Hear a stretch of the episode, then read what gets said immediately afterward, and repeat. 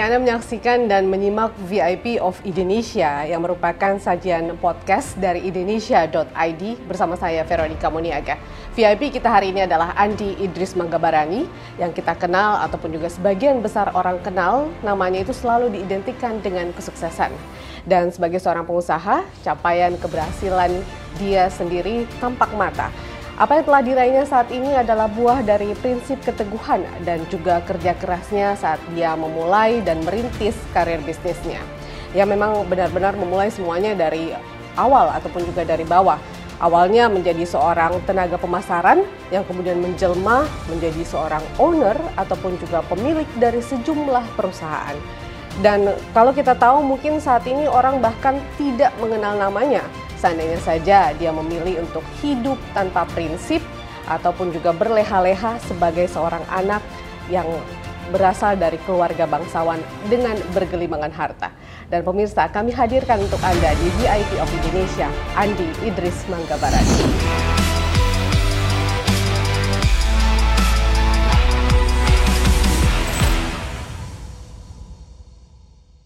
Halo Pak Idris, apa kabar Pak? Alhamdulillah. Baik ya. Baik, baik. Baik banget saya lihat ini kok. Bapak santai banget ya. Saya Iya. pikir kadang pengusaha itu berjas gitu, Pak. Iya. Ternyata bisa juga kaos polo ya, Pak. Iya, bisa biasa- santai. biasa aja. Oke, inilah Idris Mangga Berani kita akan eh, kulik lebih banyak Anda mengawali karir bisnis Anda sebagai seorang tenaga pemasaran atau biasa kita katakan mungkin marketing dan juga kontraktor begitu, Pak. Bagaimana Iya. ceritanya? Ah, Jadi eh, awal daripada memilih menjalani hidup dan masa depan itu adalah sebenarnya berawal daripada mimpi yang kita inginkan. Jadi untuk bekerja itu mendapat tantangan dari keluarga. Apakah eh, mampu saya memisahkan eh, kuliah sambil kerja dan kuliahnya nggak gagal? Saat itu masih sambil kuliah berarti, Pak. Iya semester pertama dan saya memilih dan meminta kepada ibu dan bapak untuk saya mau bekerja dan eh, membiayai kehidupan saya sendiri dan membayar seluruh biaya pendidikan saya. Pada saat itu semua keluarga menolak. Oh, Ceritanya iya. dia kalau kamu mau kerja kamu kerja sama keluarga. Ya ditawarin karena, lah. karena keluarga sudah ada perusahaan lah begitu, Pak ya. Enggak ceritanya ceritanya kakak dengan bapak semuanya nanti kami semuanya gaji kamu, Oh, kamu tugasmu hanya oke. belajar. Oh gitu. Ya gitu. Ya. Daripada kamu milih kerja yang lain belum pasti bahwa kamu akan bisa membagi waktu dengan baik antara kerja dengan pendidikan. Ah, memang ditawarin hampir dua kali lipat daripada gaji yang ditawarkan oleh tempat di mana saya bekerja oleh ibu, bapak dan saudara. Pada saat itu berapa sih Pak angkanya? Eh, waktu itu 65 ribu 65 ya ribu. 65 ribu rupiah ditawarkan oleh eh, perusahaan, di mana saya tempat kerja. Oke. dan eh, orang tua keluarga menawarkan 125 ribu per bulan. Kerja sa- saya cuma belajar, di atas meja dengan waktu tertentu. Oke. tetapi saya memilih bahwa lebih baik saya terima yang 65 ribu daripada saya harus tetap eh, berada pada eh, kebiasaan-kebiasaan yang rutin di rumah, belajar, eh, kumpul, aturan sedemikian rumah rumah tangga sehingga tidak ada pergaulan di luar. Maaf Pak, kenapa sih Bapak memilih untuk itu semester 2 kalau saya sebagai mahasiswa itu semester 2 kayaknya kita masih menerka-nerka juga nih kondisi di kampus kayak gimana, masih harus merintis eh, bagaimana cara belajar kita di kampus. Bapak sudah memilih untuk bekerja gitu. Sudah memilih untuk mau bekerja karena saya berpikir bahwa kesempatan itu ada. Ya, waktu banyak terbuang bila kita tidak memanfaatkan untuk melatih diri, untuk mengembangkan diri kita sendiri. Jadi kan kadang-kala kita waktu kerja itu hanya terpakai kurang lebih tiga jam. Padahal ini kan waktu kan banyak sekali. itu pun saya minta di tempat kantor saya bekerja bahwa saya diberikan kesempatan untuk tidak seperti pegawai yang lain. Saya minta untuk tidak perlu bayar gaji saya kalau saya tidak menunjukkan prestasi. Tunggu dulu, Bapak tidak perlu dibayar kalau tidak ada prestasinya. Iya. Berarti Bapak memacu diri Bapak untuk bisa berprestasi supaya diberikan gaji. Padahal Bapak pada saat itu mohon maaf, Bapak Bapak Bapak itu adalah Bupati Polmas begitu pada saat itu kan Pak? Uh, pada saat itu sudah tidak bupati lagi. Sudah tidak. Tapi Udah. kan memang punya link ke mana-mana. Pernah jadi bupati kan Pak? Iya. Pasti banyak koneksinya. Iya. Bisa Bapak bisa kemudian Iya. kalau mau bekerja bisa di salah satu koneksinya punya perusahaan mungkin. Iya. Kenapa Bapak Bapak merintis semuanya seperti dari nol bahkan men-challenge diri Bapak gitu untuk saya nggak perlu digaji kalau saya nggak berprestasi. Iya, karena banyak perusahaan pada saat itu tidak mau menerima ya eh, karyawan yang kira-kira tidak punya banyak waktu untuk bekerja. Oke. Mereka masih berpedoman pada banyaknya waktu kerja menentukan hasil yang akan dicapai. Saya sampaikan bahwa meskipun singkat saya bekerja, tetapi saya bisa meng- menghasilkan lebih daripada orang yang bekerja lama. Nah, oleh karenanya saya maksimalkan. Hampir dikata bahwa masa remaja saya habis, ya tidak ada. Belajar pun sambil makan saya baca buku, karena tidak sempatnya, tidak banyak waktu yang eh, terbuang, ya semuanya termanfaatkan dengan baik. Alhamdulillah saya diterima kerja dengan tantangan seperti itu karena saya yakin kalau saya minta seperti reguler pasti saya tidak diterima. Oke. Ya, karena kalau saya uh, masih sebe- masih pada kondisi bahwa tidak akan dibayar andai kata dia uh, tidak ada saya tidak memberikan kontribusi Iya. uh, saya kira dia dia tidak akan terima. Begitu saya berikan kontribusi, mereka menerima. Oke, tunggu dulu Pak. Ini masih ada pertanyaan yang belum Bapak jawab nih. Apa yang membuat Bapak kemudian mau bersusah payah untuk ini Pak? Semua ya kita bisa katakan pada masa itu fasilitas Bapak punya gitu, tapi Bapak Iya. mau mau untuk melakukan itu di tengah keluarga Bapak mampu sebenarnya untuk Iya. membiayai Bapak. Mungkin untuk diri sendiri oke lah, Bapak punya nilai plus untuk itu. Iya. Tapi tapi apa sih yang paling mendasar? Bapak Bapak memang kalau kita lihat punya banyak prinsip yang positif, jujur, pekerja Iya. keras misalnya. Itu memang apakah didikan orang tua harus seperti itu ataukah Bapak melihat sosok ayah yang kemudian Bapak berusaha untuk refleksikan di diri Bapak gitu. Iya, ya orang tua sebagai teladan. Orang tua saya sangat sederhana kehidupannya. Mhm. Meskipun dia memiliki sesuatu, tetapi kehidupannya sangat sederhana. Begitupun ibu. Oke. Ya. Dengan kesederhanaan itulah yang eh, tertular di eh, kami semua sekeluarga. Eh, oleh karenanya eh, hampir dikatakan bahwa seluruh anak daripada saya bersaudara itu hidup dengan kemandirian. Oke. Dan dididik sedemikian rupa hidup sederhana, eh, tekun, bisa dipercaya, ya Itu prinsip datang dari mana Pak? Orang tua keduanya atau ayah atau ibu Pak? sama, ya. Eh, ibu memberikan contoh kasih sayang yang baik, ya. Ibu memberikan contoh eh, perhatian, ya. Ibu juga memberikan contoh bagaimana eh, saling menjaga satu sama lain. Bapak eh, punya karakter eh, sederhana, eh, suka berbagi dengan siapa pun, Oke. ya. Tidak pantang menyerah. Oke, prinsip Ah, itu seperti itu. ya. Kita Iya. melihat eh, teladan dari orang tua sedemikian rupa sehingga kita terikut dengan apa yang kita lihat. Oke, baik, Pak. Menarik sekali cerita Bapak, eh, apalagi cerita awal Bapak merintis kemudian semua ini. Terus Bapak pernah menjadi seorang kontraktor, tapi pada saat itu eh, kurun waktunya tidak lama begitu, Pak. Kenapa Bapak kemudian akhirnya mengalihkan ke profesi lain begitu? Pada saat itu kan mungkin juga jadi kontraktor sebenarnya sudah mendatangkan cukup banyak pendapatan pada saat Iya. itu, Pak. Ya. Saya mencoba untuk mencari artis arti daripada garis tangan. Sebenarnya eh, saya cocoknya di mana sih? Oke. Ya, saya mencoba yang kira-kira jenis kerjaan yang sesuai dengan passion yang saya miliki. Kalau tidak senang dan tidak memberikan hasil yang maksimal, maka saya mencoba yang lain. Tapi Bapak bisa sebenarnya, karena kan saudara Bapak juga bisa membantu, kan mereka juga duduk di jabatan-jabatan strategis pada masa itu, Pak. Eh, justru di situ lagi maraknya namanya eh, KKN ya. Oke. Uh, saya mencoba untuk tidak bersentuhan bisnis dengan kebijakan dan kewenangan daripada saudara semua. Seluruh bisnis saya tidak ada sedikit pun bersentuhan. Sehingga keberadaan saya, keberhasilan saya tidak disangkut pautkan dengan keberadaan saudara-saudara saya.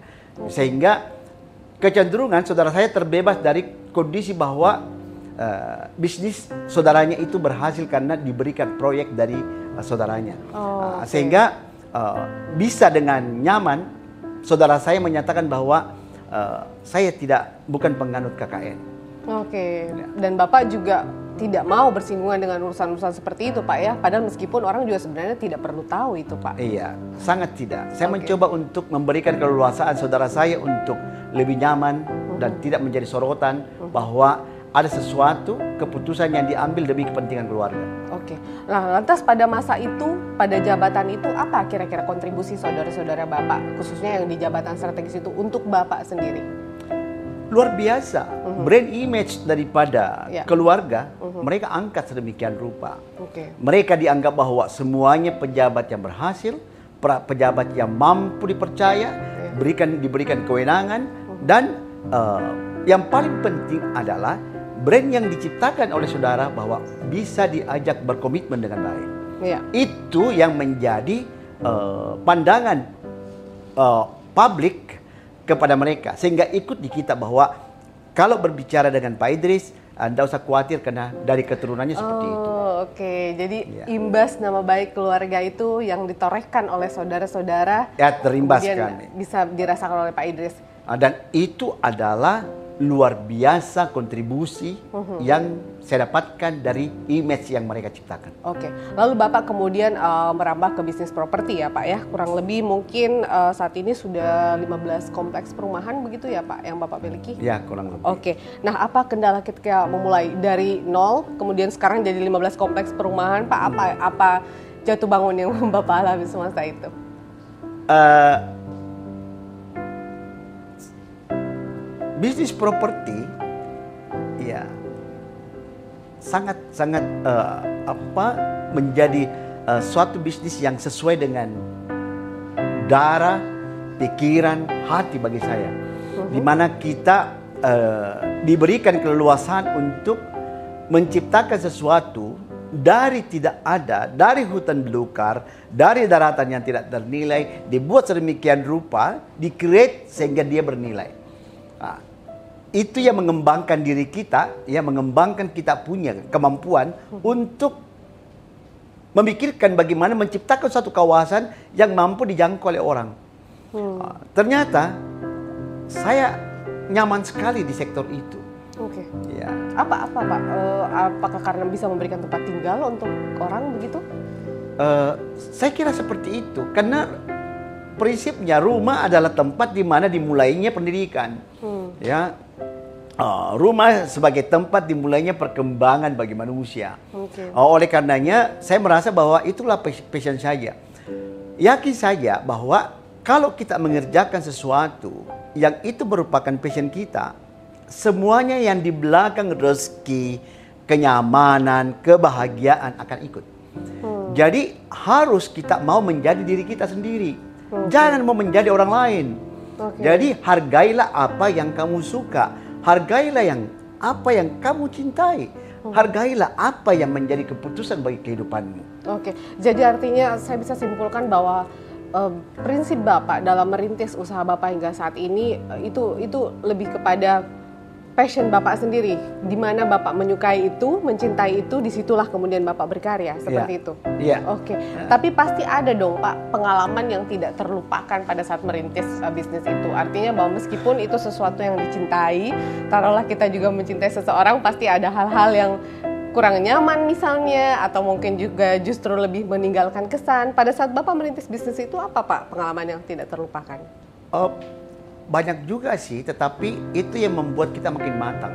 Ya, terutama kalau di sektor properti, ya menyangkut menyangkut mengenai legalitas lahan.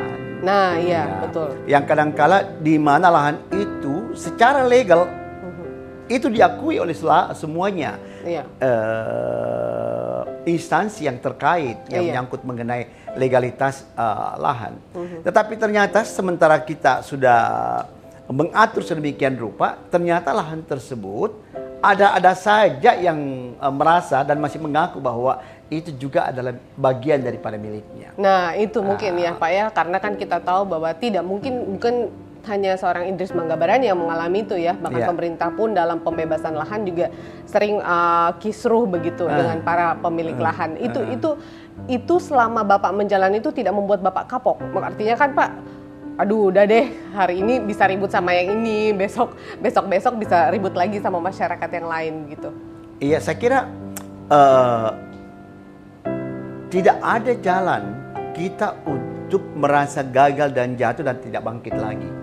Ya, kita harus punya keyakinan dan percaya diri di mana kita selalu berupaya untuk bangkit maka akan bangkit. Ya. Kalau kita gagal lantas kita tinggalkan berarti ada pengalaman yang kita sudah lakukan itu tidak ada nilainya. Padahal kegagalan itu adalah aset yang paling berharga bagi seorang pengusaha. Oke. Jangan pada saat sudah punya aset lantas ditinggalkan aset itu. Hmm. Kegagalan itulah yang memperkaya pemikiran kita untuk bisa tumbuh. Oh ternyata gagal saya karena ada eh, yang saya tidak masukkan dalam aturan-aturan pembebasan lahan seperti ini. Ah, maka kita tambahlah eh, persyaratan. Kalau mau membeli ter- terlepas daripada eh, kemungkinan-kemungkinan kita punya bisnis agak sedikit tidak bisa bangkit lagi, kolaps sama sekali, Iya. ah, kita buat aturan bahwa kita mencoba untuk bayar, kuasai, berlahan sampai benar-benar bahwa tidak ada lagi gugatan baru kita bayar full. Oke. Nah, oke. seperti itu. Meskipun harganya kita angkat lebih tinggi daripada harga pada Baik. saat kita uh, se- sebelumnya. Ya sebelumnya memang agak murah tetapi kemungkinannya kalau kita bayar duluan kemungkinan besar bila ada kendala itu repot bagi seorang pengembang. Oke, ini yang menarik loh Pak. Stigma bahwa ternyata kegagalan itu adalah sebuah aset yang selama ini mungkin uh, an- anak muda ataupun juga mungkin pengusaha selalu menganggap menjadi suatu pukulan Iya. bagi proses mereka dalam merintis uh, karirnya. Apa yang kemudian membuat Bapak begitu uh, apa ya, begitu yakin bahwa kegagalan yang Bapak alami itu aset buat saya gitu. Artinya kan kadang kegagalan itu bisa jadi merupakan sebuah apa ya bisa kita katakan sebagai teguran misalnya Iya. pak bahwa kamu nggak bisa nih di bisnis ini Hmm. pernah nggak sih pak merasa kayak gitu bahwa oh ini bukan dunia saya ternyata Ya, tadi saya katakan bahwa setelah kita merasa nyaman, kita merasa bahwa itu passion kita. Gagal itu adalah mainan.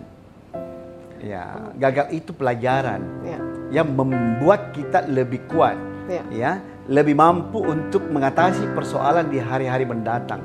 Yang persoalannya kalau misalnya kita mengulangi kesalahan yang kita sudah uh, uh, alami sebelumnya. Oke, Nah, baik. oleh karenanya dengan kegagalan itu kita memperbarui dan berubah Iya. menjadi sesuatu yang kemungkinan gagalnya semakin tipis. oke Ya. oke Gagal pertama karena uh, kurang taunya tentang pekerjaan itu. Setelah gagal kita tingkatkan mungkin 80%, Iya. tetapi kalau kita lanjutkan apa yang menjadi pelajaran kita, aset kita yang sudah sedemi- sedemikian banyak ruginya, ya insya Allah yang langkah-langkah selanjutnya kemungkinannya cuma sisa sekian persen saja oke ya Ya. kita gagal lagi Oke. karena kalau dalam hitungan apa pun ya sektor properti masih sangat menjanjikan dalam bisnis ah, masa-masa sekarang. Yang mendatang semenjak ya, manusia masih bertumbuh maka mereka masih tetap membutuhkan rumah. Butuh tempat tinggal. Butuh tempat tinggal. Baik, kita tahan dulu. Pak Idris, kita akan kembali. Pemirsa usai jeda berikut tetaplah bersama kami di VIP of Indonesia.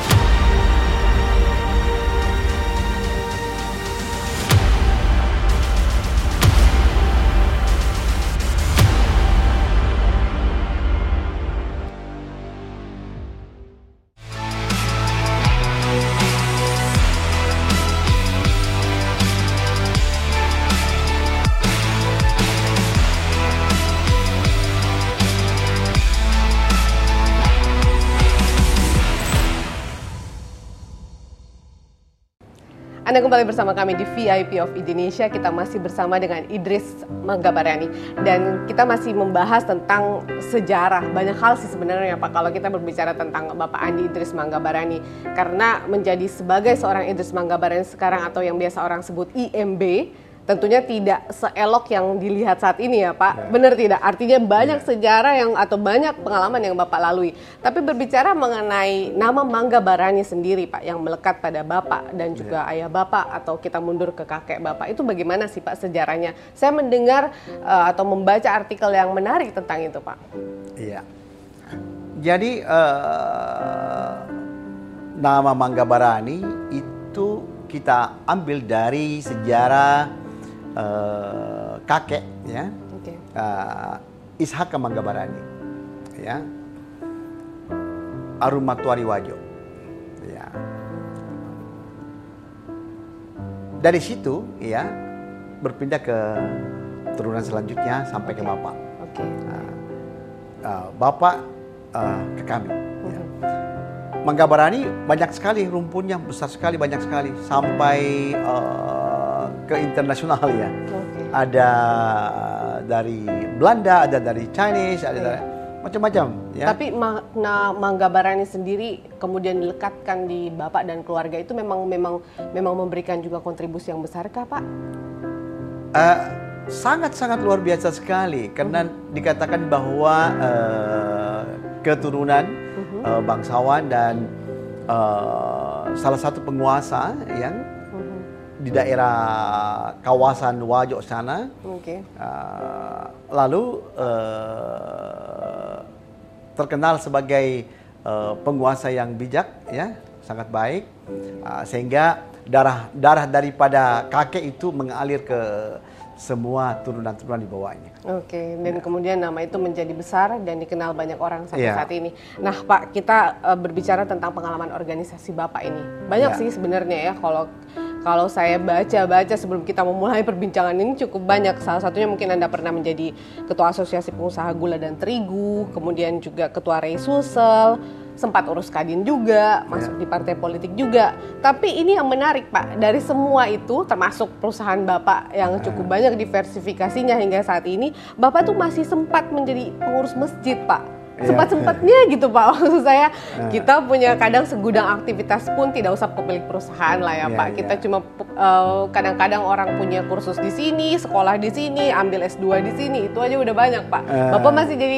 pengurus masjid juga itu kenapa Pak bisa cerita Pak ya jadi uh, merasa bahwa kehidupan ini bukan uh, nyamannya urus dunia saja, tetapi kita harus prepare untuk uh, kehidupan yang kekal di masa datang. Baik. Ya, maka kita berupaya untuk menyentuh rumah-rumah Allah dan juga ya. uh, banyak pesantren-pesantren masjid yang kita uh, bangun ya. Bahkan sebagai dewan pembina Pak ya di ya. masjid. Ya. Selain kita bangun sendiri, kita ya. sebagai dewan, dewan pembina, ya. kelebihannya, kelebihannya properti begitu di kawasannya itu disiapkan untuk pembangunan masjid.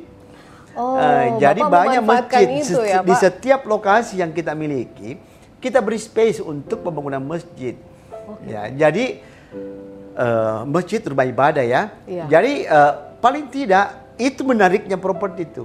Hmm. Ya. Ada andil kita menyiapkan yeah. sarana ibadah bagi okay. kaum ya yeah. beragama sehingga tempat itu bisa dijadikan Selain kita bangun sendiri, uh-huh. kita juga bersama-sama dengan masyarakat yang ada di setempat. Iya. Ya, karena kami tidak mau uh, beramal sendiri, tetapi iya. mengikut sertakan semuanya iya. teman-teman atau masyarakat di mana tempat uh, atau lokasi yang kita bangun. Oke, okay, ya. baik. Mohon maaf Pak. Nyaman. Iya, uh, sorry saya potong. Artinya bahwa ini memang benar-benar suatu keinginan atau willingness seorang Idris Manggabarani untuk mendirikan masjid ataukah karena memang sesuatu yang diidentikan dengan agama, uh, sesuatu yang baik begitu adalah baik kemudian citranya bagi seseorang. Apa mohon maaf apakah kita bisa mengklirkan di sini bahwa memang itu adalah keinginan Bapak untuk membuat membangun masjid karena keinginan saya sendiri misalnya ataukah karena ada citra yang baik apabila saya kemudian membangun masjid, Pak?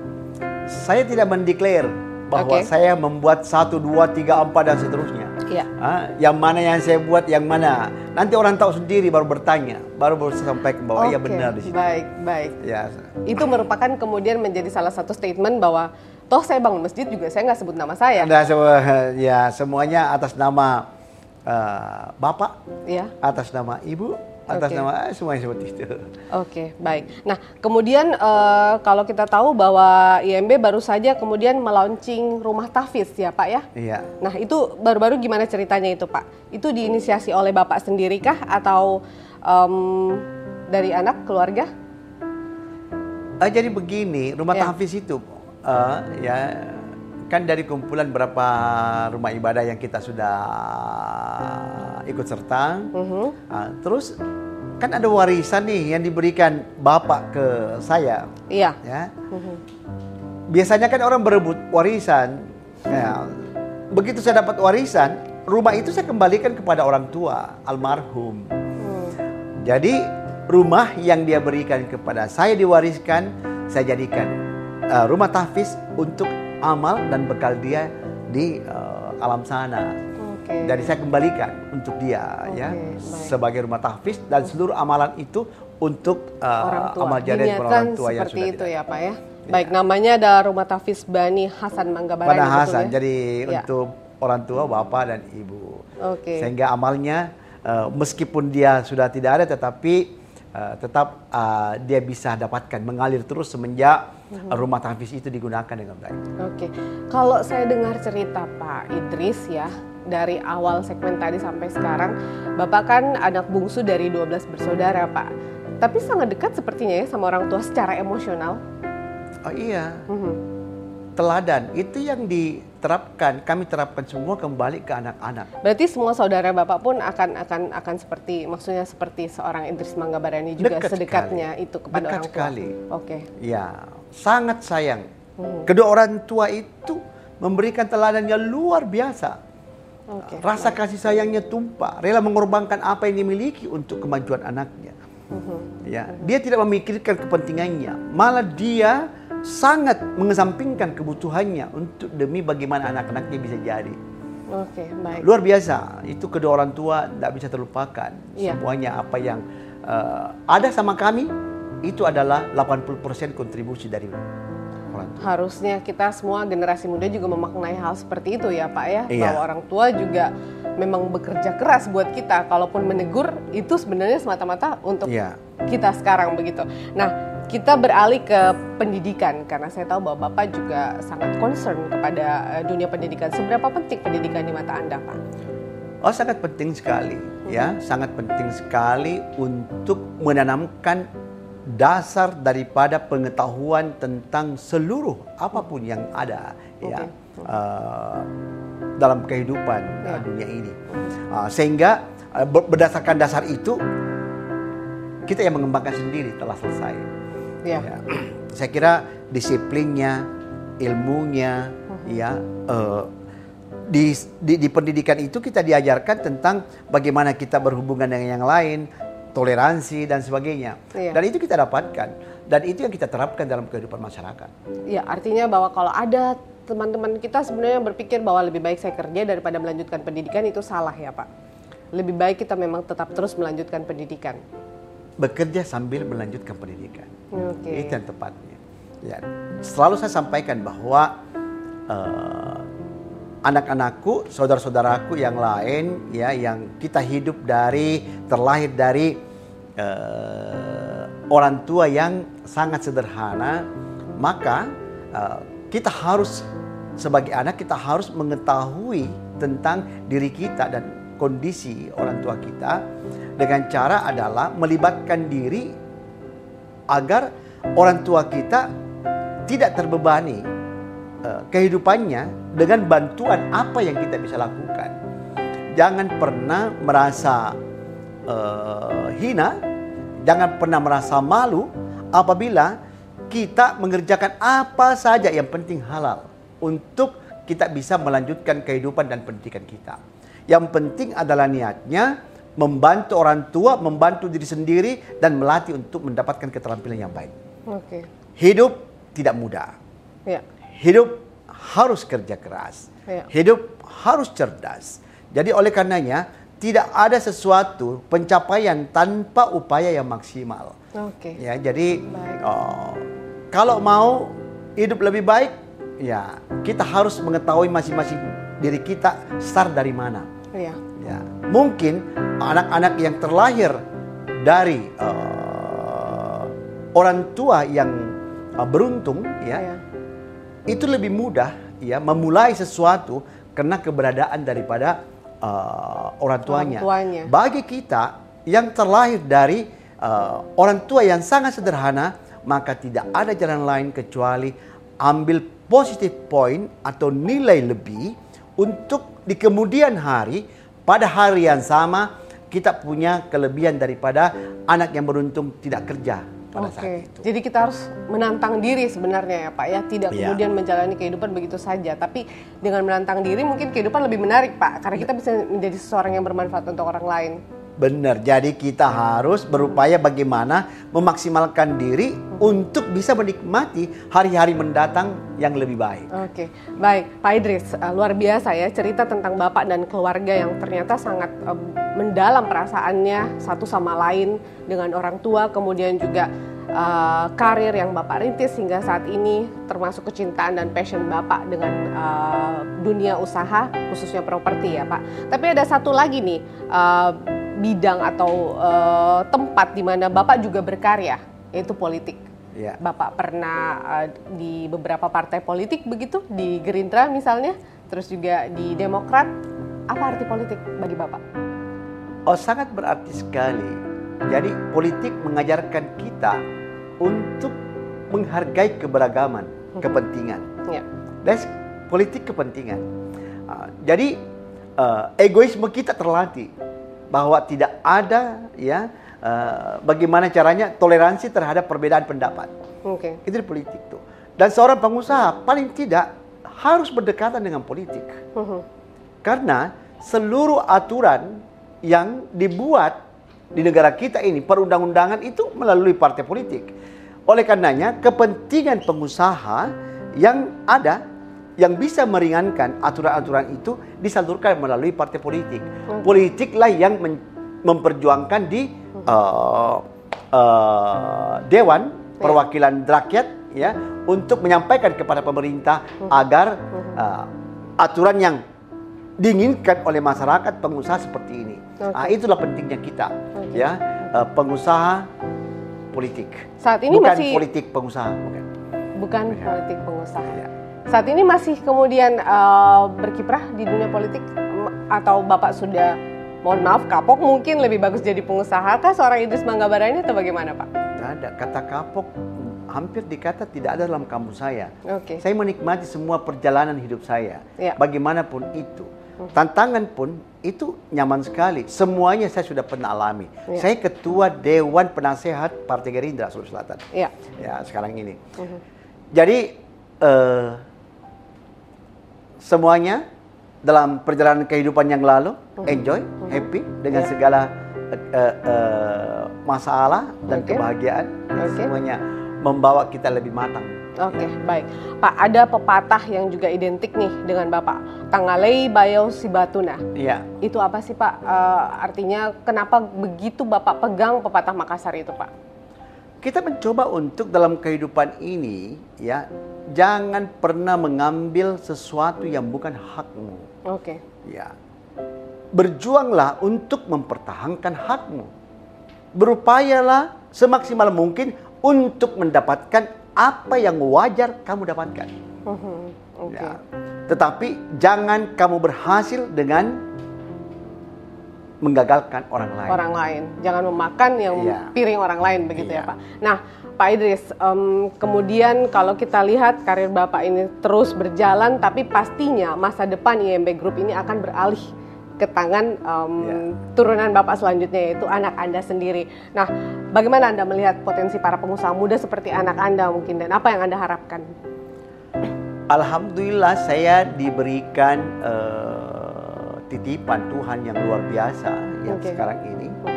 Ya, anak-anak saya sangat eh, sayang Iya, ya ke dua orang tuanya. oke.